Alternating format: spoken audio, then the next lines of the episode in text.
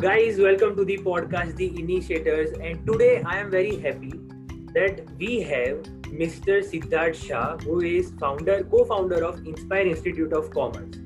So, અમે તમારું બહુ જ દિલથી વેલકમ કરીએ છીએ sir thank you so much Rudraksh thank you so much અને મારા ઓડિયન્સને મારે આજે એ જ કેવું છે કે એકદમ મોટિવેશનલ અને ઇન્સ્પાયર ઇન્સ્પિરેશનલ રાઇડ માટે આજે બધા રેડી થઈ જાઓ બિકોઝ સિદ્ધાર્થ સર જે છે, એમની લાઈફ સ્ટોરી બહુ જ ઇન્સ્પાયર ઇન્સ્પાયરિંગ છે.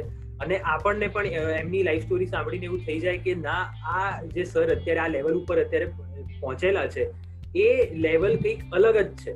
અને એમણે એટલું બધું અચીવ કર્યું છે એમની લાઈફમાં એટલું બધું એમણે સ્ટ્રગલ કર્યું છે. આજે એ બધું આપણે ડિસ્કસ કરવાના છે. સો પહેલા મારો ફર્સ્ટ ક્વેશ્ચન તો એ છે સર કે ઇન્સ્પાયર ઇન્સ્ટિટ્યૂટ ઓફ કોમર્સ જ કેમ? એટલે એનો મોટિવ શું હતો? એ સ્ટાર્ટ કરવાની પાછળ અને કેમ એ રીતે સ્ટાર્ટ થયું બેઝિકલી તો છે ને, રુદ્રાક્ષ, પહેલા ઇન્સ્ટિટ્યૂટનું નામ મેં ટીમ રાખેલું.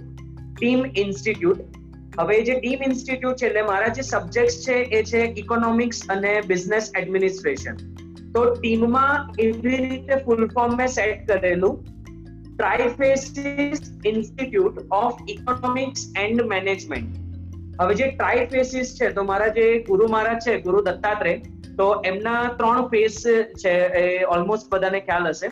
તો એના બેસિસ ઉપર મેં એ ટ્રાઇફેસિસ નામ રાખેલું. અને જે મારા બે સબ્જેક્ટ છે ઇકોનોમિક્સ અને બિઝનેસ મેનેજમેન્ટ તો એ બધાના ઇનિશિયલ્સ લઈને એક પ્રોપર નામ મેં સેટ કરેલું ટીમ ઇન્સ્ટિટ્યૂટ એટલે Triphases institute of economics and management અને જો તમે ટીમને જોશો, તો આજે તમે કોઈ પણ ફિલ્ડમાં જતા રહો, ચાહે તમે કોઈ ઓર્ગેનાઇઝેશનમાં જોબ કરતા હોવ, યા તમારે પોતાનું એક સ્ટાર્ટઅપ રેડી કરવું હોય, યા તો તમારો એક ઓલરેડી એક્ઝિસ્ટેડ બિઝનેસ છે, જેને તમારે એક્સપાન્ડ કરવો છે, તો બટ ઓબ્વિયસ છે કે team work creates dream work એટલે જે ટીમ છે, એ વર્ડ પણ એટલો કહેવાય ને કે પાવરફુલ છે અને મારા પર્પઝથી મારા ગુરુ મહારાજનું નામ પણ એની અંદર આવી જાય છે.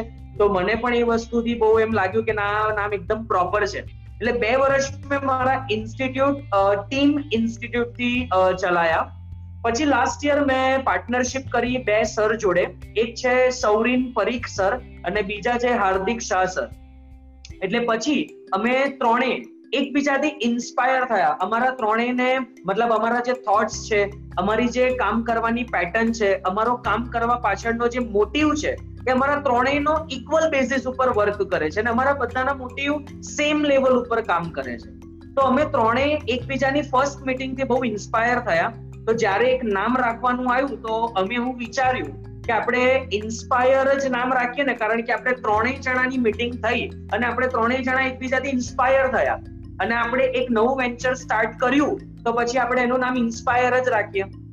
અને ફિલ્ડ પણ એવી છે plus inspire itself is a very powerful word બરાબર? કારણ કે કોઈની પણ ઇન્સ્પિરેશન તમને મળે યા તો તમે જેને પણ ફોલો કરો છો જેનાથી તમે ઇન્સ્પાયર થાવ છો તો તમારી લાઈફમાં જે કહેવાય ને કે સક્સેસના જે ગેટ્સ છે એ ઓપન થઈ જશે. એટલે આ એક ફિલોસોફીની પાછળ કામ કરી અને અમે પછી અમારા ઇન્સ્ટિટ્યૂટનું નામ અમે ઇન્સ્પાયર ઇન્સ્ટિટ્યૂટ ઓફ કોમર્સ આપ્યું. અને મેં બહુ બધું રિસર્ચ કર્યું છે તમારી ઉપર, તો મને તમારા સ્ટુડન્ટ્સ પાસેથી એવી ખબર પડી છે કે તમે મેનેજમેન્ટના સબ્જેક્ટમાં અને ઇકોનોમિક્સમાં તમે જે રીતે ફોર્મ્યુલા આપો છો, બહુ મોટા મોટા લેન્ધી આન્સર્સ હોય છે અને લગભગ ટ્વેલ્વ માર્ક્સના એટલા મોટા મોટા આન્સર્સ હોય છે. હવે એમાંથી તમે હેડ પોઈન્ટ્સના જે આપો છો તમે આખી જે કીવર્ડ્સ આપો છો એનું જે સ્ટ્રેટેજી આપો છો કેવી રીતે આનું પ્લાનિંગ કરવાનું આને કેવી રીતે તમારે ગ્રાસ કરી શકો ઇઝીલી તો હાઉ એ તમે કેવી રીતે તમારા છોકરાઓને કરો? સી રુદ્રાક્ષ એમાં કેવું હતું કે when I was in twelfth standard as a student હું બહુ જ કહું છું ને કે વેરી ફ્રેન્ક ટુ યુ કે હું એઝ અ સ્ટુડન્ટ બહુ જ પુઅર હતો. કે આટલા લેન્ધી ક્વેશ્ચનના આન્સર્સ યાદ રાખવાના અને એક આન્સર આપણે યાદ રાખીએ તો બીજો આન્સર ભૂલી જઈએ. બીજો યાદ રાખીએ તો પહેલો આન્સર કયો હતો ક્વેશ્ચન કયો હતો, એ ભૂલી જઈએ. તો મને એવું લાગતું હતું કે યાર એઝ અ સ્ટુડન્ટ મેં જેટલા જેટલા પ્રોબ્લેમ્સ ફેસ કર્યા છે, હું આ ફિલ્ડમાં આવ્યો છું, તો એટલીસ્ટ મારા જે સ્ટુડન્ટ્સ છે, એમને આ પ્રોબ્લેમ ફેસ ના કરવો પડે. અને એ લોકો જ્યારે પણ લેન્થી આન્સર્સ પ્રિપેર કરતા હોય છે, તો એ લોકોને છે ને એક બર્ડનસમ વર્ક લાગે છે, એક લેબરિયસ વર્ક લાગે છે કે, સર, આ બહુ જ લેન્થી ક્વેશ્ચન છે, એક યાદ રાખીને બીજું બોલીએ. જે મને પ્રોબ્લેમ થતો હતો when I was a student એ જ પ્રોબ્લેમ અત્યારે એ લોકોને થઈ રહ્યો હતો. તો મેં બધું એનાલાઇઝ કર્યું તો મને ખબર પડી કે, ચલો, આપણે કોઈ એવી મેથડથી એ લોકો જોડે કામ લઈએ અને આપણે સામે કામ આપીએ કે એમને પણ અંદરથી એક એક્સાઇટમેન્ટ રહે, એમને પણ કંઈક નવું લાગે કે હા ભાઈ, ચલો ફોર્મ્યુલા છે. ફોર્મ્યુલાથી આપણે આ કામ કરીશું તો આપણા માટે બહુ ઈઝી થઈ જશે. અને જેમ જેમ એ ફોર્મ્યુલા એમને પ્રેક્ટિસમાં લીધી અને ફોર્મ્યુલાથી જેમ જેમ એમને કામ કરતા ગયા, એ લોકોને પણ રિઝલ્ટ મળવા લાગ્યું કે ના સર, આ તો અમારા માટે બહુ જ ઈઝી થઈ ગયું. જે બિઝનેસ એડમિનિસ્ટ્રેશન એટલે કે જે આપણો બીએ સબ્જેક્ટ છે ઓલમોસ્ટ એમાં ટ્વેલ્વ ચેપ્ટર્સ છે. અને જો તમારે બધા જ ચેપ્ટર્સ રિવાઇઝ કરવા હોય તો તમને લગભગ ફાઈવ ટુ સિક્સ ડેઝ તો જતા જ રહે, આરામથી. પણ આ જે કીવર્ડ્સ છે, એનાથી એક સ્ટુડન્ટ એક દિવસમાં ફાઈવ ટુ સિક્સ ટાઈમ્સ આખું બીએ રિવાઇઝ કરી શકે છે. આ એવી મેથડ છે. અને શું છે, કહું તમને કે એક કહેવાય ને કે એક નવી મેથડ અને એક એક્સાઇટમેન્ટ હોય છે છોકરાઓને. કે ભાઈ, આ ક્વેશ્ચનમાં આ ફોર્મ્યુલા છે, તો ઘણી વખત મેં મારા ક્લાસીસમાં ને બધી જગ્યાએ છે ને મેં જોયેલું છે કે છોકરાઓ ફોર્મ્યુલાથી એકબીજા જોડે વાત કરતા હોય છે. લાઈક કોઈ છોકરું એક છોકરાને પૂછે કે શું ભાઈ મજામાં એમ? તો એ ફોર્મ્યુલા થી આન્સર આપે છે કે yes that you square higher ICS square મજામાં. એટલે એ એ બધું મેં જોયું ને તો મને એવું લાગ્યું કે ના યાર ચલો એ જે મહેનત થઈ ફોર્મ્યુલાની પાછળ તો એ બહુ જ વર્કઆઉટ કરે છે. અને છોકરાઓને પણ બહુ મજા આવે છે કે એમનો ઇન્ટરેસ્ટ ડેવલપ થાય છે એ બધી વસ્તુમાં ને છેક સુધી મેન્ટેન થાય છે. એટલે મને એવું લાગ્યું કે મારે આ સિસ્ટમથી જ આગળ વર્ક કરવું જોઈએ, જેના કારણે એ લોકોને પણ એક એક્સાઇટમેન્ટ રહે એ વસ્તુ કરવાનું. બરાબર છે. અને મને સ્ટુડન્ટ, તમારા સ્ટુડન્ટ્સે એવું પણ કીધું છે કે તમે લેક્ચરમાં રિયલ લાઈફના એક્ઝામ્પલ્સ આપીને વાત કરો છો.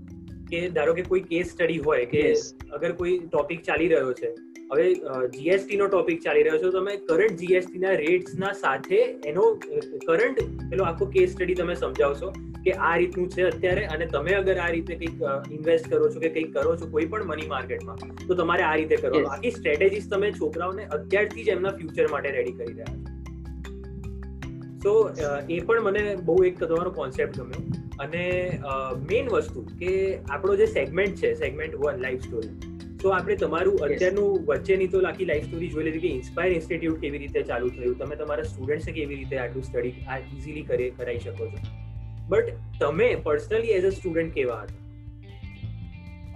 બહુ જ મેં આગળ પણ કીધું અને ફરીથી કહું છું કે એઝ અ સ્ટુડન્ટ હું બહુ જ વીક હતો. અને સમજો ને કે સિક્સટી સિક્સટી ફાઈવની આજુબાજુ મારા દરેક સબ્જેક્ટમાં સ્કોર થતા હતા. અને મારા મધર બહુ ટેન્સ્ડ હતા કે યાર સિદ્ધાર્થ ભણતો નથી, એનો સ્કોર નથી થતો, આગળ જઈને શું કરશે, કઈ લાઈનમાં સેટ થશે. પણ જો હું મારા એક્સપિરિયન્સ ઉપરથી કહું છું કે મારી એજ ટ્વેન્ટી નાઇન છે, અને એક્સપિરિયન્સ એટલો કઈ ખાસ નથી. પણ જેટલો એક્સપિરિયન્સ મને મારી લાઈફમાં અત્યાર સુધી થયો છે તો એ એક્સપિરિયન્સ ઉપરથી હું ચોક્કસ એવું કહી શકું છું કે જે તમારા સ્કોર છે, એ ખાલી નંબર્સ છે. તમે આગળ આવશો તમારા કોન્ફિડન્સથી તમે તમારી લાઈફમાં સક્સેસ અચીવ કરશો, તમારી પાસે જે ક્લેરિટી છે એનાથી, અને તમારી પાસે જે એક કન્સિસ્ટન્ટ પરફોર્મન્સ કરવાની જે તાકાત છે, બરાબર? એનાથી જ તમે આગળ આવશો. અને જો life is all about experiences તમે જેટલો એક્સપિરિયન્સ કરશો એમાંથી તમે જે શીખશો તે વસ્તુ તમારી અંદર એડિશનમાં થશે ને? અને એ જ એડિશન તમને કંઈક ને કંઈક કંઈક ને કંઈક કંઈક ને કંઈક આગળ તમને અચીવ કરી આપશે. એટલે એક્સપિરિયન્સ ગેઇન મેં કર્યો મારી લાઈફમાં કારણ કે જો હું લાઈફ સ્ટોરીની વાત કરું મારી તો જ્યારે હું નાઇન્થ સ્ટાન્ડર્ડમાં હતો ત્યારે મારા ફાધરની ડેથ થઈ ગઈ ટ્વેલ્થ જૂન ટુ થાઉઝન્ડ સિક્સના અને એ પછી અમારું થોડુંક જે ફાઇનાન્શિયલ જે કન્ડિશન હતી એ વીક થઈ ગઈ હતી. અને મારા મધરના માથે બધી જ જવાબદારી હતી. હું અને મારો એક નાનો ભાઈ છે, માલવ કરીને. અને મારા મધરનું નામ નીલમ શાહ. તો એમના માથે બધી જવાબદારી હતી, તો એમને બહુ જ સ્ટ્રગલ કર્યું. અમને ભણાયા, અમારી જે નીડ્સ હતી એ ફૂલફિલ કરી એમની રીતે. અને એમને પણ એમની લાઈફમાં બહુ જ સ્ટ્રગલ કર્યું. નાની એજમાં એમને એક બહુ જ કહેવાય ને કે ભાઈ દુઃખદ ભર્યું એમને એક સિચ્યુએશન ફેસ કરવાની આવી એ વખતે જો અમારામાં એટલી સમજણ નહોતી, એટલે અમને બહુ એટલું ખબર નહોતી પડતી કે ભાઈ યાર ઘરમાંથી એક અર્નિંગ પર્સન જતું રહ્યું, યા અમે અમારા ફાધરને કોઈ દીધા, અમારું એક જે શેલ્ટર હતું એ જતું રહ્યું. તો એ એ વખતે એટલું ઇમ્પોર્ટન્સ ખબર નહોતી પડતી, એ વસ્તુની સિન્સિયરિટી ખબર નહોતી પડતી. પણ જેમ જેમ લાઈફમાં આગળ જતા ગયા, બધા માણસોને મળતા ગયા, લોકો જોડે વાતો શેર કરતા ગયા એક્સપિરિયન્સ ડેવલપ થતો ગયો, એ પછી અમને બધી વસ્તુનું ઇમ્પોર્ટન્સ ખબર પડી. અને બસ એ જ એક્સપિરિયન્સ જે છે, એ જ હું છોકરાઓને ક્યાંક ને ક્યાંક ક્યાંક ને ક્યાંક ટોપિકમાં કવર કરીને આપું છું. ટોપિકમાં એમને કન્વર્ટ કરીને આપું છું. અને એ જ વસ્તુથી એ લોકો પણ ઇન્સ્પાયર થાય છે અને એ લોકોને પણ ઘણી બધી જગ્યાએ એ એક્સપિરિયન્સનો બેનિફિટ થાય છે.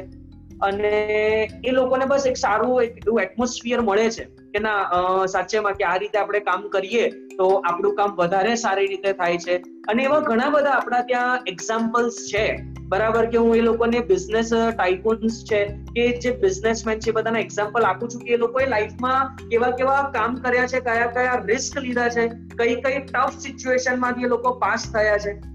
કારણ કે ટેક્સ્ટ બુકમાં એવું કોઈ જગ્યાએ કશું આપ્યું જ નથી અને બહુ મોટો લૂપ હોલ છે કે આજે તમે જે સક્સેસફુલ પર્સન છે એની લાઈફ સ્ટોરીને તમે એઝ અ સિલેબસ જો આપી શકો આ એક મારું પર્સનલ રિક્વેસ્ટ છે જે પણ લિસનર્સ છે એગ્રી થાય ના થાય આઈ રિયલી ડોન્ટ નો પણ મારો પોતાનો એક અનુભવ એવું કે છે કે જેટલા લોકો સક્સેસફુલ છે કે જે લોકો not only in the monetary term પણ કોઈકે કંઈ પણ એવું મોટું કર્યું છે કે સોસાયટી એને યાદ રાખે છે સારી રીતે.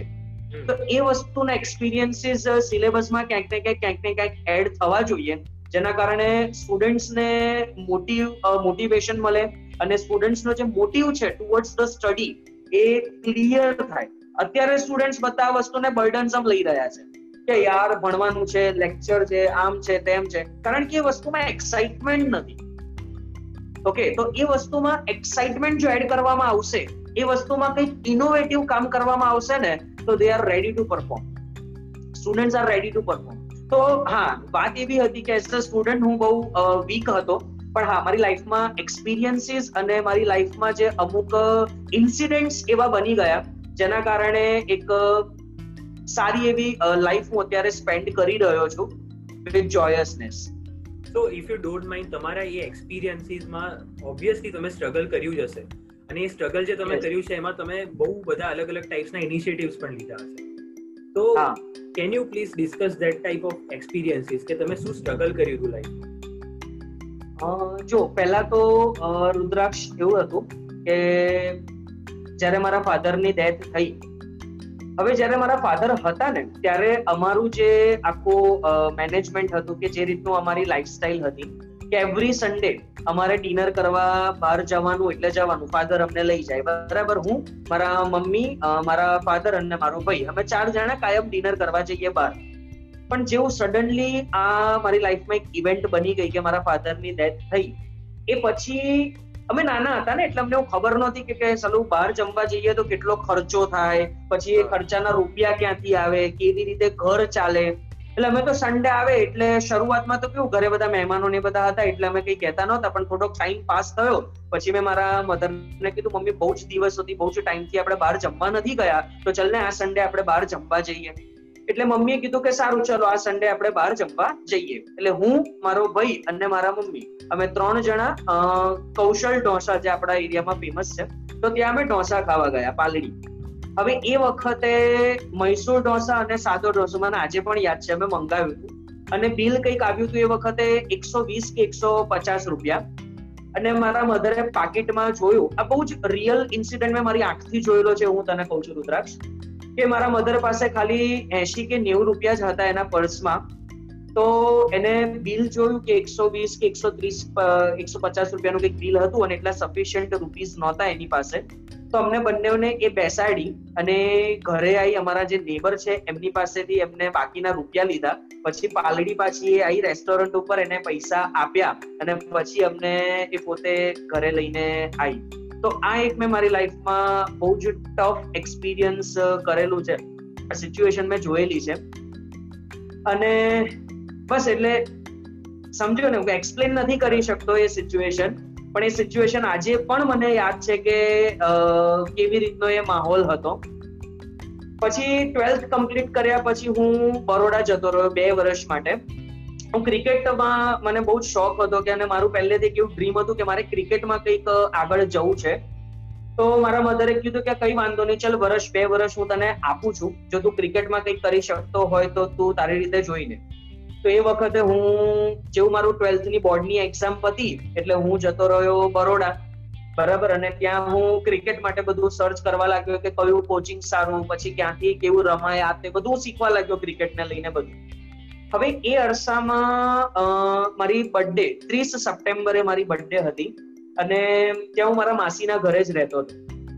હવે મારા માસીની જે દીકરી છે, જેનું નામ છે માર્ગી તો મારા મમ્મીએ માર્ગી જોડે કોન્સ્ટન્ટ વાત કરતી હોય તો મારા મમ્મીએ માર્ગીને કીધું કે, યાર તું સિદ્ધાર્થને કોઈ સારા માણસનો સંપર્ક કરાય કે જેનાથી એની લાઈફમાં ચેન્જ આવે કે જે કંઈક સારું એવું ગોલ ડેવલપ કરી શકે? કે ક્રિકેટમાં નથી કશું આગળ થવાનું, એને પણ ખબર છે, તો પણ એ ગાંડા મહેનત કર કર, કરે છે એમાં. એટલે પછી મારી બર્થડે ના દિવસે માર્ગીએ મને આજે પણ યાદ છે, મને માર્ગીએ કીધું કે, ચલ સિદ્ધાર્થ, હું એક જગ્યાએ તને લઈ જાઉં. અને હું ત્યાં ગયો. હું ત્યાં ગયો ને, એ દિવસ અને આજનો દિવસ, સાહેબ, મારી લાઈફ ચેન્જ થઈ ગઈ. મને ત્યાં મારા ગુરુ મળી ગયા. એમનું નામ ઉદયસિંહ ગાયકવાડ છે.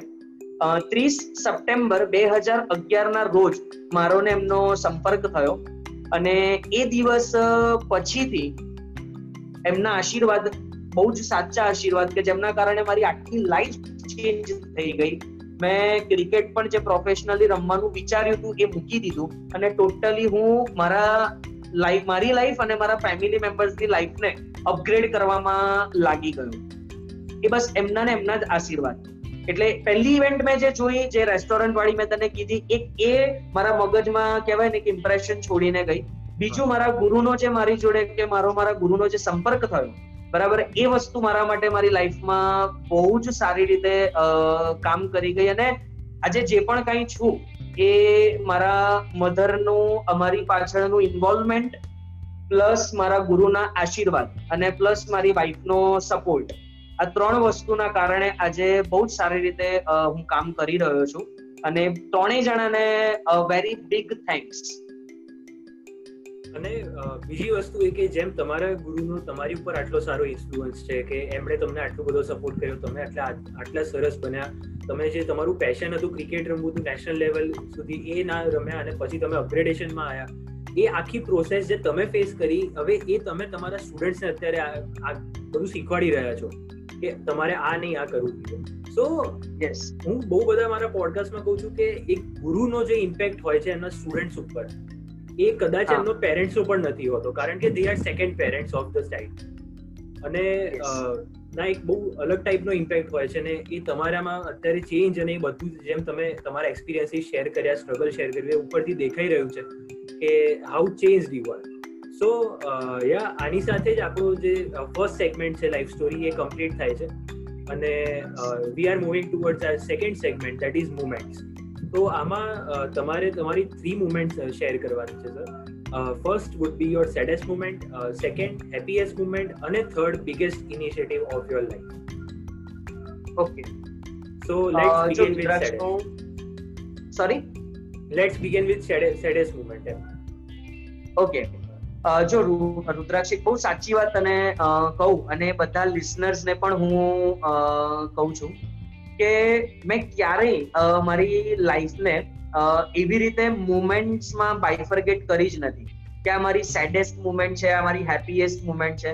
હું દરેકે દરેક ઇવેન્ટને એક એક્સપિરિયન્સ તરીકે હું લઉં છું. જો તમે હેપીએસ્ટ અને સેડેસ્ટ એવું કામ કરવા જશો ને, તો at the end of the story તમને ક્યાંક ને ક્યાંક ક્યાંક ને ક્યાંક સેડેસ્ટ મુમેન્ટ જ યાદ રહેશે. હેપીએસ્ટ મે બી તમે ભૂલી જશો. તો મારા એક્સપિરિયન્સ ઉપરથી હું બહુ સાચું કહું છું કે મારા એક્સપિરિયન્સ ઉપરથી મેં એવું શીખ્યું કે હેપીએસ્ટ સેડેસ્ટ એવી કોઈ મુમેન્ટ હોતી નથી. બધું જ એક એક્સપિરિયન્સ છે. બધી જ વસ્તુમાંથી તમારે એક્સપિરિયન્સ ગેઇન કરવાનો છે. અને એને ક્યાંક ને ક્યાંક ક્યાંક ને ક્યાંક જ્યારે જરૂર પડે ત્યારે એપ્લાય કરી અને તમારે બિહેવ કરવાનું છે. એટલે એવી કોઈ હેપીએસ્ટ મુમેન્ટ કે સેડેસ્ટ મુમેન્ટ એવું સાચેમાં કઈ જ નથી. હું બધી જ મુમેન્ટ ને એક એક્સપિરિયન્સ તરીકે જ લઉં છું. બરાબર? ક્યારેય મેં એવું બાઇફર્કેટ કર્યું જ નથી કે અચ્છા, આ જે મુમેન્ટ છે તે મારા માટે સેડેસ્ટ છે. આ મુમેન્ટ છે મારા માટે હેપીએસ્ટ છે. નેવર મેં બધી જ મુમેન્ટ્સને એઝ એન એક્સપિરિયન્સ જ લીધેલી છે. અને આગળ પણ હું એ જ રીતે કામ કરવાનો છું કે જ્યાંથી જે શીખવા મળે, જે સિચ્યુએશન આપણી જોડે ક્રિએટ થયું અને એમાંથી જે શીખવા મળે, એ શીખી લેવાનું. પછી એ બધા લફડામાં પડવાનું જ નહીં કે આ હેપીએસ્ટ છે કે સેડેસ્ટ છે. અધરવાઇઝ તમે તમારા ગોલથી ડિસ્ટ્રેક્ટ થઈ જશો. જો તમે એવું કરવા જશો કે હેપીએસ્ટ ને સેડેસ્ટ ને આમ તેમ, તો તમે તમારા ગોલથી ડિસ્ટ્રેક્ટ થઈ જશો. સો બેટર કે તમે બધી વસ્તુને એક્સપિરિયન્સ તરીકે જ લો અને એક્સપિરિયન્સ નો જે કહેવાય ને કે નિચોડ છે એ તમે ક્યાંક ને ક્યાંક ક્યાંક ને ક્યાંક તમારી લાઈફમાં જ એપ્લાય કરો. ઓકે યસ અને ઘણી વાર એવું થતું હોય છે કે બાયફર્ગેટ કરીએ ને તો આપણે સેડેસ્ટ મુમેન્ટ હોય અને આપણે એને એક મુમેન્ટને સેડેસ્ટ બનાવીએ તો આપણા ઉપર એક રિગ્રેટ ફીલ થવા માંડે. કે આ મારી સાથે કેમ આવું થઈ ગયું એટલે એક રિગ્રેટ જેવી ફીલ અને હેપીએસ્ટ મુમેન્ટમાં આપણે વધારે હેપી થઈ જઈએ તો ઘણી વાર ઓવર કોન્ફિડન્સ આવી જાય કે આ મેં કર્યું હવે હું હેપી છું તો હવે હું આ વધારે કરીશ અને આ હું કરી શકું છું. એટલે એ રીતે ઓવર કોન્ફિડન્સ બિલ્ડઅપ થવા વાત સાચી છે. અને જો કશું પરમેનન્ટ તો રહેવાનું જ નથી બરાબર? તું હેપીએસ્ટ મુમેન્ટ ગણ કે સેડેસ્ટ મુમેન્ટ ગણ કશું પરમેનન્ટ નથી રહેવાનું. જે પરમેનન્ટ રહેવાનું છે એ છે તમારો એક્સપિરિયન્સ સો બેટર કે આપણે એની જ ઉપર ફોકસ કરીએ અને એમાંથી જ આપણને જે શીખવા મળે છે એ આપણે શીખીએ. So what was the biggest initiative of your life સૌથી મોટો ઇનિશિયેટિવ તમે શું લીધો? ઇનિશિયેટિવમાં તો હજી સુધી જો મેં એવો કોઈ રિમાર્કેબલ ઇનિશિયેટ મેં મારી લાઈફમાં નથી લીધો. પણ, હા, એવું કહી શકાય કે ટ્વેલ્થ જ્યારે મેં કમ્પ્લીટ કર્યું ને, એ પછી થોડુંક મારે ફાઇનાન્શિયલી મારા ઘરમાં પ્રોબ્લેમ હતો જ કે ફાધર નહોતા અને એના કારણે ઘર ચલાવવામાં તકલીફ પડતી હતી. હું બરોડા શિફ્ટ થઈ ગયો હતો. તો મારા મધરે કીધું હતું કે સિદ્ધાર્થ, જો તને જેટલો ખર્ચો બરોડામાં લાગશે મે હું બધો ફૂલફિલ નહીં કરી શકું. પણ, તું થોડું તારી રીતે પણ જોબ કર કે તારી રીતે પણ તું તારો ખર્ચો થોડો મેનેજ કર, તો એ વધારે સારું, એમ. એવું મારા મધરે મને કીધું હતું અને એ વાત એની સાચી બી હતી કે મને પણ ના ગમે કે હું દર અઠવાડિયું થાય અને મારા મમ્મીને કહું કે, મમ્મી, સો રૂપિયા, બસો રૂપિયા, પાંચસો રૂપિયા કે હું પણ ના કહી શકું. મને પણ મારા ઘરની સિચ્યુએશન ખબર હતી. એટલે મેં શું કર્યું? કે પહેલા તો ટ્વેલ્થ કમ્પ્લીટ કરીને હું બરોડા ગયો અને ત્યાં પછી મેં કોલ સેન્ટરમાં જોબ કરી. મારો એક ફ્રેન્ડ હતો, એને મને કીધું હતું કે સિદ્ધાર્થ, અહીંયા રિક્રુટમેન્ટ થઈ રહી છે. તો જો તારે ત્યાં જોબ કરવી હોય તો તું એપ્લાય કર. મેં કીધું ઓકે ડન તો હું ત્યાં ઇન્ટરવ્યુ આપવા ગયો. ત્યાં ઇન્ટરવ્યુમાં હું સિલેક્ટ થઈ ગયો અને એવી રીતે પછી મેં મારી ઇકોનોમિક એક્ટિવિટીઝ કરવાનું સ્ટાર્ટ કર્યું. તો ચાર પાંચ મહિના મેં એ કોલ સેન્ટરમાં જોબ કરી. એ પછી કોલ સેન્ટરમાં જે જોબ કરી તો એ નાઇટ શિફ્ટ હતી. એટલે હું સાંજે ચાર વાગે જાઉં અને બે કે ત્રણ વાગે આવું. પછી પાછો હું સુઈ જાઉં અને સવારમાં છ, સાડા છ એ ઉઠી અને હું ક્રિકેટ કોચિંગમાં જતો હતો. પાછું ક્રિકેટ કોચિંગમાંથી હું સાડા દસ, અગિયાર વાગે આવતો હતો. થોડી વખત આરામ કરું જમું કરું, આ તે બધું. પાછા ચાર વાગે એટલે હું જોબ કરવા જતો હતો. તો આ રીતનું મારું ટાઈમ ટેબલ હતું. પછી વચ્ચે જે મારી પાસે થોડો ટાઈમ ખાલી હતો તો મેં એવું વિચાર્યું કે આપણે અમદાવાદથી કપડાં લાવી બરાબર છે ને, બરોડામાં સેલ કરીએ જીન્સ ટી શર્ટ શર્ટ્સ ને ગોગલ્સ ને એ બધું. તો મેં લગભગ છ આઠ મહિના એ કામ કર્યું. હવે જે કોલ સેન્ટરમાં જોબ કર્યું ને, ત્યાંથી રુદ્રાક્ષ મને મારી લેંગ્વેજ કેવી રીતે ડેવલપ કરવી કમાન્ડ ઓવર ધ લેંગ્વેજ પછી પ્રોનાઉન્સિએશન ક્લેરિટી એ બધું મને ત્યાંથી શીખવા મળ્યું. એટલે મેં ત્યાંથી એ વસ્તુ શીખી લીધી પછી મેં આજે કપડાનો બિઝનેસ ચાલુ કર્યો હતો તો એમાં મને કસ્ટમરની જોડે કેવી રીતે ડીલ કરવું, એમની જોડે કેવી રીતે વાત કરવી કસ્ટમર્સની નીડ્સને કેવી રીતે ઓળખવી, બરાબર? તો એ બધું મને એમાં શીખવા મળ્યું. પછી કીધું મેં ત્યાં બરોડા છોડી દીધું. પછી હું અમદાવાદ આવી ગયો. અને અમદાવાદ આવીને પછી હું મારા એક રિલેટિવ છે, એમને મોટર એસેસરીઝનું કામ છે. તો એમના ત્યાં હું જોબ ઉપર લાગી ગયો. તો મને ત્યાં ખબર પડી કે મોટર એસેસરીઝમાં શું આવે, કેવી રીતે એમાં બિઝનેસ થાય, પછી ઉધારીનો ધંધો શું કહેવાય, રોકડ ધંધો શું કહેવાય, એ બધું મને ત્યાં શીખવા મળ્યું. એ પછી મેં પોતે એક કંપનીમાં જોબ કરી માર્કેટિંગ એક્ઝિક્યુટિવ તરીકે, કે કંપનીને પોતાના હોલિડે પેકેજીસ ટૂર પેકેજીસ એ બધું સેલ કરવાનું હતું. તો એ બધું હું સેલ કરવા ગયો તો ત્યાં મને એકચ્યુઅલમાં કસ્ટમર્સ કેવા હોય અને એ કસ્ટમર્સને હેન્ડલ કરવા માટે કે ટેકલ કરવા માટે શું કરવું જોઈએ એ બધું મને ત્યાં એક્સપિરિયન્સ થયો. એ બધું મને ત્યાંથી શીખવા મળ્યું. એન્ડ ધેન આફ્ટર મેં મારા એક અંકલ છે, એમના રેફરન્સથી ગોલ્ડ એન્ડ સિલ્વર બુલિયનમાં મેં કામ કર્યું. તો દોઢ પોણા બે વર્ષથી અમે કામ કર્યું. તો ત્યાંથી મને શીખવા મળ્યું સ્ટોક માર્કેટ કેવી રીતે કામ કરે છે ગોલ્ડ અને સિલ્વર માર્કેટ કેવી રીતે કામ કરે છે પ્રાઇસ અપ્સ એન્ડ ડાઉન્સ થાય છે, તો એના રીઝન શું હોય? પછી કસ્ટમર જ્યારે ગોલ્ડ બાય કરવા જાય તો એને કઈ કઈ વસ્તુનું ધ્યાન રાખવું જોઈએ. આ બધી વસ્તુ મને ત્યાંથી શીખવા મળી. અને આ બધી જ વસ્તુ જ્યારે ભેગી કરીએ તો એક સારો એવો એક્સપિરિયન્સ આપણો કહેવાય ને કે ભાઈ જમા થાય છે. અને એ જ વસ્તુ હું મારા સ્ટુડન્ટ્સને આપું છું. ઇનિશિએશનમાં તો હું તમને કહું ને કે મેં એક જ ઇનિશિયેટ એવું લીધું છે કે જેટલા બી સ્ટુડન્ટ છે એમની લાઈફમાં એ લોકો ઇન્ડિપેન્ડન્ટ બને એ લોકો ડિપેન્ડન્ટ ના બને. જેટલા સ્ટુડન્ટ્સ મારા કોન્ટેક્ટમાં આવે છે બધાને મારો એક જ મેસેજ હોય છે કે તમે કોઈની ઉપર ડિપેન્ડેડ ના બનો તમે ઇન્ડિપેન્ડન્ટ બનો. અને એના માટે મારે એમની પાછળ જેટલા એફર્ટ્સ લગાવવાના થાય છે એ બધા એફર્ટ્સ હું લગાવું છું. ક્યારેક ને ક્યારેક એ વસ્તુ આગળ જઈને ફ્રૂટ્સ આપશે. એમની લાઈફમાં મારે નથી જોઈતા ફ્રૂટ્સ પણ એમની લાઈફમાં એમને ફ્રૂટ્સ આપશે. બસ એ મારું ઇનિશિએશન છે, એક નાનું અમથું.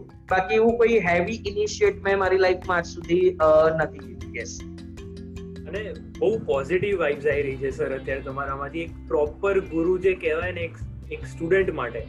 એ બધી જ ક્વોલિટીઝ તમારી અંદર છે. તમે આટલા બધા અને તમે જે કહો છો કે એક ઇનિશિયેટિવ લીધું છે કે સ્ટુડન્ટને ઇન્ડિપેન્ડન્ટ બનાવવા છે ડિપેન્ડન્ટ નહીં. પણ મારા ખ્યાલથી તમે તમારી લાઈફમાં જ્યારથી તમારો ટર્નિંગ પોઈન્ટ આવ્યો જ્યારે તમે તમારા ગુરુને મળ્યા ત્યારથી જે ઇનિશિયેટિવ લેવાના સ્ટાર્ટ કર્યા છે આટલી બધી જગ્યાએ જોબ કરી છે આટલું બધું તમે ભણ્યા છો આટલા એફર્ટ્સ લગાડ્યા છે પોતાની ફેમિલીને અપગ્રેડ કરી છે તમે. This were this so many initiatives આપણે કહી શકીએ કે તમે પણ ના વિચાર્યા હોય એવા. કે મેં આ ઇનિશિયેટિવ લીધું, પણ ના, તમને નથી ખબર કે આ ઇનિશિયેટિવ તમે લીધું છે. અને એ તમે આજે ડિસ્કસ કર્યા તો આજે ખુલીને સામે આવ્યા કે તમે કેટલા બધા ઇનિશિયેટિવ લીધા છે. એટલે સી એવું તું કહી શકે સો એ સો ટકા કે ઇનિશિયેટિવ લીધા છે. પણ કહું છું ને કે મારા ગુરુએ મને મારી લાઈફમાં એક જ વસ્તુ શીખવાડી કે ક્યારેય ડિપેન્ડન્ટ ના બનતો. ઓલવેઝ તું ઇન્ડિપેન્ડન્ટ જ રહેજે અને ક્યારેય તું ખોટું ના કરતો કશું. બસ એ જ મેસેજ હું આગળ પણ મારા સ્ટુડન્ટ્સને પાસ કરું છું કે તમે ઇન્ડિપેન્ડન્ટ બનજો.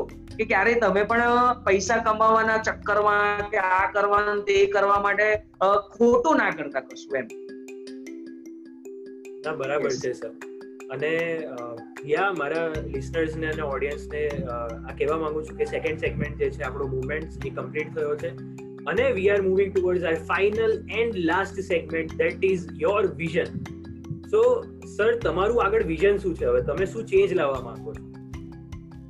જો, સૌથી પહેલા તો છે ને, હું એડ્યુકેશન સાથે સંકળાયેલો માણસ છું. અને હું ચોક્કસથી એવું માનું છું, રુદ્રાક્ષ, કે આજે તમારે એક સ્ટ્રોંગેસ્ટ કન્ટ્રી અને એક સ્ટ્રોંગેસ્ટ સોસાયટી જો તમારે બનાવવી હશે તો એડ્યુકેશનનો રોલ સખત ઇમ્પોર્ટન્ટ છે. એજ્યુકેશનનો રોલ બહુ જ વધી જાય છે. ઓકે તો ઘણા બધા સ્ટુડન્ટ્સ મને પૂછતા હોય છે કે, સર, આપણે આ બધું જે ભણી રહ્યા છીએ, બરાબર છે, એ બધું આપણને ક્યાં કામ લાગવાનું છે? મેં કીધું, જો ભાઈ, કામ લાગવાનું છે કે નથી લાગવાનું, એ તો મને પણ નથી ખબર. પણ હા, આ વસ્તુમાંથી તું કેટલું અડોપ્ટ કરે છે અને એને તું કેવી રીતે એક્ઝિક્યુટ કરે છે બરાબર? એના ઉપર જ તારું બધું જ ડિપેન્ડ કરે છે. એના ઉપર જ તારી સક્સેસ કે તારી પ્રોસ્પેરિટી કે તારું જે વિઝન છે એ એની ઉપર ડિપેન્ડ કરે છે.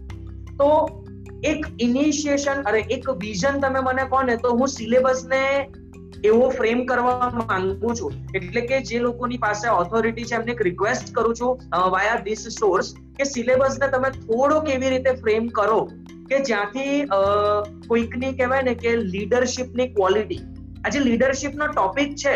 લીડરશિપનો ટોપિક છે સિલેબસમાં પણ એવા સ્ટ્રોંગેસ્ટ લીડર કે જેમને એમની લાઈફમાં એવા કહેવાય ને કે જે તું, તારો ટોપિક છે ઇનિશિયેશનનો કે એમને એઝ અ લીડર એવી રીતે ઇનિશિયેટ કર્યું હોય અને એક મોટો ઇમ્પેક્ટ સોસાયટીમાં ક્રિએટ કરેલો હોય. તો એવા બધા લાઈફ એક્ઝામ્પલ્સ કેસ સ્ટડીઝ ને એ બધું તમે મૂકો, તો એના કારણે શું થાય છે કે છોકરાઓને એ બધી વસ્તુ બહુ સારી રીતે સમજણમાં આવે છે બહુ સારી રીતે એમને ખબર પડે છે વસ્તુ. કોઈ એક્ઝામ્પલથી તમે એમને સમજાવશો ને, તો એ લોકો પણ ઇન્ટરેસ્ટેડ છે એ બધી વસ્તુ સાંભળવામાં. ઘણા લોકો કમ્પ્લેન કરતા હોય છે કે છોકરાઓ ભણતા નથી, આમ નથી કરતા, અત્યારના છોકરાઓ તો આમ બધી વસ્તુ, ચલો, એ એમના એક્સપિરિયન્સ પ્રમાણે કહે છે, એટલે આપણે એમાં કશું નથી કહેતા. પણ ચોક્કસથી એવું હું કહીશ કે તમે એમને, એમની સ્ટાઇલથી અને એમને જે જોઈએ છે, એ પ્રમાણે, એ મેથડથી તમે એમને ભણાવશો ને, તો સો એ સો ટકા તમારી એક્સપેક્ટેશન કરતા એ લોકો જોરદાર કામ કરશે. ને આપણે ઘણીવાર કહી શકીએ ને કે આ મેનેજમેન્ટ અને ઇકોનોમિક્સ એવા સબ્જેક્ટ છે કે જેમાં તમે જેમ કેમેસ્ટ્રી અને ફિઝિક્સમાં તમે પ્રેક્ટિકલ્સ કરતા હો છો એ રીતે ના થાય. પણ અગર આપણા સિલેબસમાં આ રીતે કેસ સ્ટડીઝ અને આ રીતે પ્રેક્ટિકલ એક્ઝામ્પલ્સ આવી ગયા તો આપણે એને એઝ અ પ્રેક્ટિકલ સ્ટડી પણ લઈ શકીએ છીએ કે ના છોકરાઓને ખબર પડે કે આ લીડરે આવું કર્યું હતું ને તો એનાથી આ ચેન્જ આવ્યો હતો. આપણે આ રીતે ઇન્વેસ્ટમેન્ટ કર્યું હતું ને તો આ રીતે થયું. એક્ઝેક્ટલી અને સી આપણી જે એજ્યુકેશન સિસ્ટમ છે ને, તો મને થોડુંક ક્યાંક ને ક્યાંક ક્યાંક ને ક્યાંક એવું લાગે છે કે એ એજ્યુકેશન સિસ્ટમ લીડર્સ ક્રિએટ કરવા માટે નથી, પણ જે લીડર્સ છે, બરાબર, એને સર્વ કરવા માટે છે. તો એ વસ્તુનો થોડોક મને અહીંયા પ્રોબ્લેમ થઈ રહ્યો છે કે જે સિસ્ટમ છે, તો એમાં કોઈક ને કોઈક કોઈક ને કોઈક જગ્યાએ લીડર્સ ક્રિએટ થવા જોઈએ. કોઈક ને કોઈક કોઈક ને કોઈક જગ્યાએ એવા કહેવાય ને કે લોકો ક્રિએટ થવા જોઈએ જે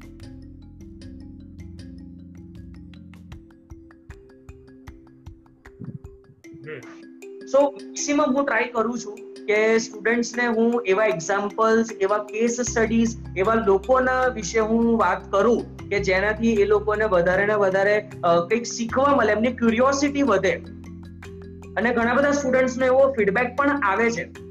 કે સર તમે આ માણસની વાત કરી હતી. હવે મેં તો એને કહ્યું બે મિનિટ મારા ટોપિકને રિલેટેડ મેં માણસનું એક્ઝામ્પલ લીધું હોય. પણ તમે માણસની ક્યુરિયોસિટી છોકરો જે છે એની ક્યુરિયોસિટી જુઓ એ ગૂગલ પર બધું જ સર્ચ કરી લેશે માણસ. બીકોઝ એને જાણવું છે કે એને કેવી રીતે આટલું મોટું લેવલ ઊભું કર્યું કેવી રીતે પોતું કામ કરે છે. તો આજે એ જ વસ્તુને જો તમે એકેડેમિક સાથે જોડી દો બરાબર છે? તો હું માનું છું ત્યાં સુધી જોરદાર કામ થાય. તમારી એક્સપેક્ટેશન કરતા મલ્ટીપ્લિકેશનમાં કામ થાય. અને હું એવું એક ક્વેશ્ચન આવ્યો છે મને કે આપણે જેમ એજ્યુકેશન પોલિસીની અત્યારે વાત કરી રહ્યા છે સો ગવર્મેન્ટે હમણાં રિસેન્ટલી જે એક નવી એજ્યુકેશન પોલિસી ઇન્ટ્રોડ્યુસ કરી છે. સો તમને શું લાગે છે? એ તમારો જે વિઝન છે જે તમારો તમે જે ચેન્જ લાવવા માંગો છો એ ફૂલફિલ કરી શકશે? હવે એમાં કેવું છે રુદ્રાક્ષ કે જ્યારે એપ્લાય થાય એપ્લાય થયા પછી એનું એક્ઝિક્યુશન કેવું છે? અને એક્ઝિક્યુશન કર્યા પછી એનું પરફોર્મન્સ કેવું છે? એના બેઝિસ ઉપર આપણે કહી શકીએ ફ્યુચરમાં કે વસ્તુ આપણને હેલ્પફુલ થશે કે નહીં થાય. સો એ સો ટકા એક વિઝન સાથે જ એ વસ્તુ ડેવલપ કરી છે એટલે થવી જ જોઈએ. પણ અત્યારે એના ઉપર કંઈક કેવું અઘરું થશે મારા માટે. કારણ કે હજી એ વસ્તુ ફ્રેમ થઈ રહી છે. પછી એને એક્ઝિક્યુટ કરવામાં આવશે અને એક્ઝિક્યુટ કર્યા પછી એનું પરફોર્મન્સ શું છે એ માર્કેટમાં જ્યારે લોકો આવશે ત્યારે આપણને ખબર પડશે. બરાબર છે. Okay so ya this was the life story vision and movements of mister Siddharth Shah co founder of Inspire Institute of Commerce જેમ તમારી ઇન્સ્ટિટ્યૂટનું નામ છે ઇન્સ્પાયર ઇન્સ્ટિટ્યૂટ ઓફ કોમર્સ એ જ રીતે આજે મને મને પણ ઇન્ક્લુડ કરીને મારા બધા વ્યુઅર્સ બધા જ લોકો આજે બહુ જ ઇન્સ્પાયર થયા છે. બહુ બધા ઇનિશિયેટિવ્સ લીધા. તમારી જે લાઈફ સ્ટોરી છે તમારા ફાધરની ડેથ થઈ ગઈ હતી ટુ થાઉઝન્ડ સિક્સમાં એના એમના પછી તમારું રિયલ સ્ટ્રગલ સ્ટાર્ટ થયું. તમારી જે બે મેઇન સિચ્યુએશન હતી બે ટર્નિંગ પોઈન્ટ હતા કે તમે જે ઢોસા ખાવા ગયા હતા તમારા મોમે જ્યાં જવું પડ્યું હતું મની પાછા લેવા માટે. એ જે સિચ્યુએશન છે બીજું સિચ્યુએશન કે તમે તમારા ગુરુજીને મળ્યા એમાં પછી જે તમારો ઇમ્પેક્ટ આવ્યો છે. એ આખી સિચ્યુએશન તમે બહુ બધી ડિફરન્ટ ડિફરન્ટ જગ્યાએ કામ કર્યું છે. અને આજે મેઇન વસ્તુ કે કોઈ કોઈ પણ છોકરો હોય તો એમને રિલેટિવની કોઈ શોપ હોય તો ત્યાં આગળ કામ કરતા એમને થોડું શાય ફીલ થાય કે યાર કેવું લાગશે અમને પણ એ તમે ચેન્જ કર્યું, એ તમે તમારો વ્યૂ પોઈન્ટ ચેન્જ કર્યો, એ તમે તમારી રીતે આખું પર્સપેક્ટિવ ચેન્જ કરીને ત્યાં કામ કરવા ગયા, એ તમે ઇનિશિયેટિવ લીધા. એનાથી તમે જે પ્રેક્ટિકલ એક્સપિરિયન્સ ગેઇન કર્યા છે, બધા અત્યારે તમે તમારા સ્ટુડન્ટ્સને મેનેજમેન્ટ અને ઇકોનોમિક્સના સબ્જેક્ટ્સમાં અંદર ઇન્ક્લુડ કરી રહ્યા છો અને એ એક્સપિરિયન્સથી રિયલ ટાઈમના એક્સપિરિયન્સથી તમે બધા છોકરાઓને સમજાવી રહ્યા છો. સો બહુ જ મોટિવેશનલ કામ કરી રહ્યા છો સર તમે. અને મેં સો સો ટકા રુદ્રાક્ષ. સોરી ફોર ઇન્ટરપ્શન પણ જો તે આ વાત કરીને તો એના ઉપરથી હું બીજી એક વસ્તુ શેર કરવા માંગીશ કે ઘણી બધી વખત છે ને જે સ્ટુડન્ટ્સ હોય છે. જો હું એકેડેમિક સાથે જોડાયેલો છું એટલે હું ઓલવેઝ સ્ટુડન્ટ્સને સેન્ટરમાં રાખીને જ વાત કરીશ. તો ઓલવેઝ સ્ટુડન્ટ્સને છે ને એવો ક્વેશ્ચન રહેતો હોય છે કે સર કયો ગોલ સેટ કરવો આગળ શું કરવું? પણ હું મારી લાઈફ ઉપરથી કે મારા લાઈફના એક્સપિરિયન્સીસ ઉપરથી કહું ને, તો હું ચોક્કસપણે એવું કહીશ કે તમને જે મળે ને, જે મળે એક્સ વાય ઝેડ એમાં તમે તમારું હંડ્રેડ પર્સન્ટ ઇન્વોલ્વમેન્ટ આપી દો. તમને જે સુટેબલ કામ છે ને, એ તમારી જોડે શોધતું શોધતું આવશે. Because see we never know the future આપણને ખબર નથી કે કલાક પછી શું થવાનું છે. પણ અત્યારે માની લે કે આપણા બેનું ઇન્ટરેક્શન ચાલી રહ્યું છે. તો હું હંડ્રેડ પર્સન્ટ આની અંદર ઇન્વોલ્વ છું. યા તો હું લેક્ચર આપું છું, તો હું હંડ્રેડ પર્સન્ટ એ લેક્ચરમાં ઇન્વોલ્વ છું. કદાચ મારે કપ રકાબી ધોવાના આવશે મારી ઓફિસમાં, તો હું એમાં હંડ્રેડ પર્સન્ટ મારું ઇન્વોલ્વમેન્ટ આપીશ. મારે મેં ઘણી દુકાનો, એટલે કે જ્યારે હું જોબ કરતો તો મારા અંકલને ત્યાં કે એમ તેમ. તો હવે કેવું થાય કે વહેલો પહોંચી ગયો હોઉં અને કચરા પોતા કરવા વાળા આવે, ના આવે, એમની રજાઓ કેટલી બધી હોય, તો હું પોતે કરી નાખતો હતો. મારી જ ઓફિસ સમજીને હું એ કામ કરતો હતો. અને હું છોકરાઓને પણ એવું શીખવાડું કે યાર, જો તમને કે મને ખબર નથી કે આપણું ફ્યુચર શું છે? પણ એક ચોક્કસ વાત એવી છે, જે મેં પોતે ફીલ કરેલી છે, જે મેં પોતે મારી લાઈફમાં જોયેલી છે, કે તમને જે પણ મળે ને, એ તમે હંડ્રેડ પર્સન્ટ ઇન્વોલ્વમેન્ટ સાથે કરો, તો તમારા માટે જે સુટેબલ વર્ક છે ને, એ તમને શોધતું શોધતું તમારી સામે આવશે. It will take time it will take time પણ જ્યારે પણ એક લોંગ લાસ્ટિંગ લેવલ ઉપર કોઈ કન્સ્ટ્રક્શન રેડી થાય છે ને પછી એ ચાલે છે બી લોંગ લાસ્ટિંગ જ. બરાબર છે સર અને તો હું ઓલવેઝ એ લોકોને એવું કહેવા માંગીશ કે તમે બધું ભૂલી જાઓ તમારો ગોલ ના તે બધું ભૂલી જાઓ. એટ મુમેન્ટ તમને જે અત્યારે મળે છે ને એને તમે હંડ્રેડ પર્સન્ટ ઇન્વોલ્વમેન્ટ સાથે કામ કરો સો એ સો ટકા તમને જે સુટેબલ કામ હશે ને એ શોધતું શોધતું તમારી જોડે આવશે. આ મારો પોતાનો એક્સપિરિયન્સ છે. અને આ જ રીતે તમે તમારા બધા એક્સપિરિયન્સથી વાતો રિલેટ કરો છો તો અત્યારે વ્યુઅર્સ ને પણ આમ પ્રેક્ટિકલી ખબર પડે કે ના આ સરે કર્યું છે ને એટલે કહી રહ્યા છે. કારણ કે ઘણીવાર હું કહું છું ને હું છાતી ઠોકીને કહું છું સાહેબ. હું કોઈ જગ્યાએથી વાંચેલું કે કોઈ જગ્યાએથી કોપી કરેલું કશું કહેતો જ નથી. હું છાતી ઠોકીને કહું છું કે જે કામ તમે મળ્યું છે યા તો જે કામમાં તમે અત્યારે છો તમે હંડ્રેડ પર્સન્ટ ઇન્વોલ્વમેન્ટ જો એમાં આપી દેશો ને તો તમારા માટે સુટેબલ જે પણ છે ને એ તમને મળી જ જશે. એક હજાર ને એક ટકા સાહેબ. બિલકુલ બિલકુલ. અને આ પાછો રિયલ લાઈફ એક્સપિરિયન્સ છે. એવું કઈ નથી કે ભાઈ આ એમણે બુકમાંથી લઈ લીધું બુકમાંથી વાંચી લીધું ક્યાંય કોઈનું સાંભળ્યું છે ને બોલી રહ્યા છે. ના અમે મારે પોતે એક્સપિરિયન્સ કરેલું છે યસ એ અને અમે લોકો હમણાં સાંભળ્યું પણ ખરું તમે જે એક્સપિરિયન્સીસ કીધા છે. ને વી કેન બિલીવ ઇટ કે ના આ સર જે બોલી રહ્યા છે એકદમ હંડ્રેડ પર્સન્ટ સાચી વાત છે. બહુ જ સાચી વાત છે. So, uh, yeah, this was the end of uh, 14 podcast with Mr. Siddharth Shah, who is uh, co-founder of Inspire Institute of Commerce. Thank you so much, sir. અમારી સાથે આજે જોઈન થવા માટે અને આટલું બધું ઇન્સ્પાયર કરવા માટે thank you so much thank you sir thank you thank you thank you અને અમારું વિઝન પણ એવું જ છે કે અમે પણ બીજાને ઇન્સ્પાયર કરતા રહીએ અને બીજાને પણ કહેતા રહીએ કે તમે પણ તમારી લાઈફમાં ઇનિશિયેટિવ લો અને અગર લો છો, તો અહીંયા શેર કરો. આ એટલે જ અમે પ્લેટફોર્મ બનાવી રહ્યા છીએ કે જ્યાં કોઈ પણ લોકો વિધાઉટ એની રેસિઝમ કાસ્ટિઝમ કંઈ પણ નહીં, તમે આવી શકો છો આ પ્લેટફોર્મ ઉપર અને આ પ્લેટફોર્મ ઉપર આવીને તમે તમારા ઇનિશિયેટિવ શેર કરી શકો છો. પણ એના માટે you have to send us an email the initiators at the rate Gmail dot com or you can DM us on Instagram so thank you so much sir once again અમને અમારી સાથે join થવા માટે. Thank you thank you so much Rudraksh અને બહુ જ સરસ કામ તું કરી રહ્યો છે.